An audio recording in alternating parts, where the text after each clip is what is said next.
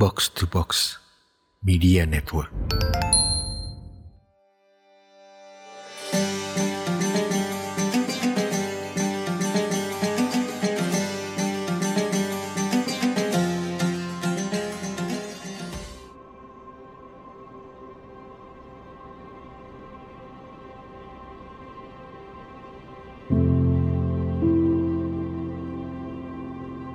Kita tidak pernah berekspektasi pada kegagalan.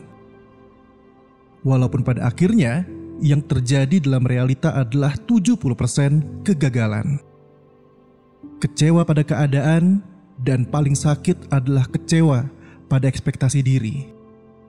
Sayangnya, banyak terjadi rasa kecewa ini berakibat pada menurunnya ambisi, harapan, dan bahkan merendahkan diri. Tantangan terbesar itu sering muncul bukan dari pihak luar, tapi justru dari diri sendiri. Banyak tenggelam dari rasa sakit sampai lupa atas syukur yang sudah banyak kita nikmati. Mengubah mindset bukan hal yang mudah.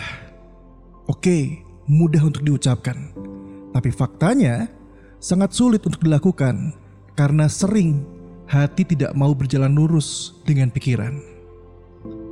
Fakta yang jelas harus kamu pahami adalah kalau kamu terus-menerus fokus pada rasa kegagalan, sakit, kecewa, dan marah itu, hati kamu, pikiran kamu, batin kamu, bahkan fisik kamu bakal tersiksa terus-menerus. Tapi, kalau kamu fokus pada pelajaran yang bisa kamu ambil dari gagalnya itu, kamu bisa mengubah rasa sakit itu menjadi tumbuh. Ya, tumbuh menjadi pribadi dan sosok yang lebih tangguh.